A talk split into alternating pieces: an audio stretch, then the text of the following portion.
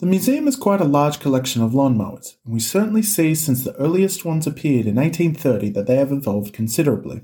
There are so many different creations and brands, including ride ons, tractor pulled, self propelled, remote controlled, robotic, the list goes on. They serve domestic, municipal, commercial purposes, but all are designed to do the same thing cut grass, or as a Victa Mower's slogan once put it regarding domestic use, turn grass into lawns. Until the early 19th century, the cutting of grass was done utilizing shearing blades or a scythe. A scytheman was someone who had the knack of even height cutting. In 1830, Edwin Beard Budding from Stroud in Gloucestershire, southwest England, invented the lawnmower.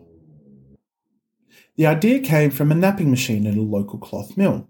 It used a cutting cylinder mounted on a bench to cut excess cloth to make a smooth finish after weaving, and utilizing the same principle, Budding created a cylinder mower.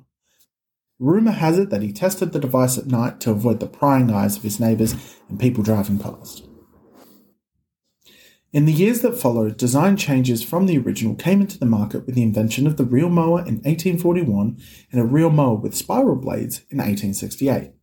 The lightweight side wheel mower followed, and a steam powered mower was invented at the end of the 19th century, but it was just too heavy to be pulled by horses.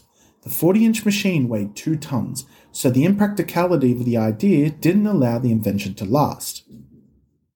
The petrol engine was conceptualized about the same time, and the first was manufactured in 1902. Thus, petrol mowers appeared before World War I. Soon, the rotary mower came into existence and became popular, particularly as maintenance was much easier compared to the reel mower. A company called Technico, situated in the Sydney suburb of Marrickville, launched the first Australian made rotary mower in 1948.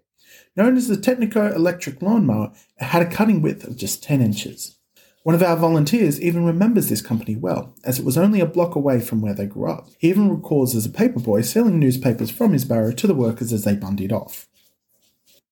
With interest in rotary mowers growing in Australia, a man by the name of Mervyn Victor Richardson from Concord in Sydney decided in August 1952 to make a lightweight machine. This was based on a Mohall rotary mower, which was considered too heavy, but a lighter base plate was used. The new model used a Villiers two stroke petrol engine mounted on its side. It was called the Peach Tin Prototype, so named because it was made from scrap metal from a peach tin used as a fuel tank.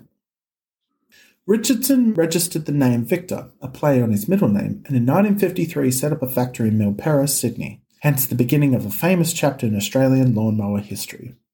Victa, like Hills Hoist, is an Australian icon, and dummy Victa lawnmowers were featured being pushed in the 2000 Olympic Games opening ceremony in Sydney, probably causing some confused reactions from overseas viewers.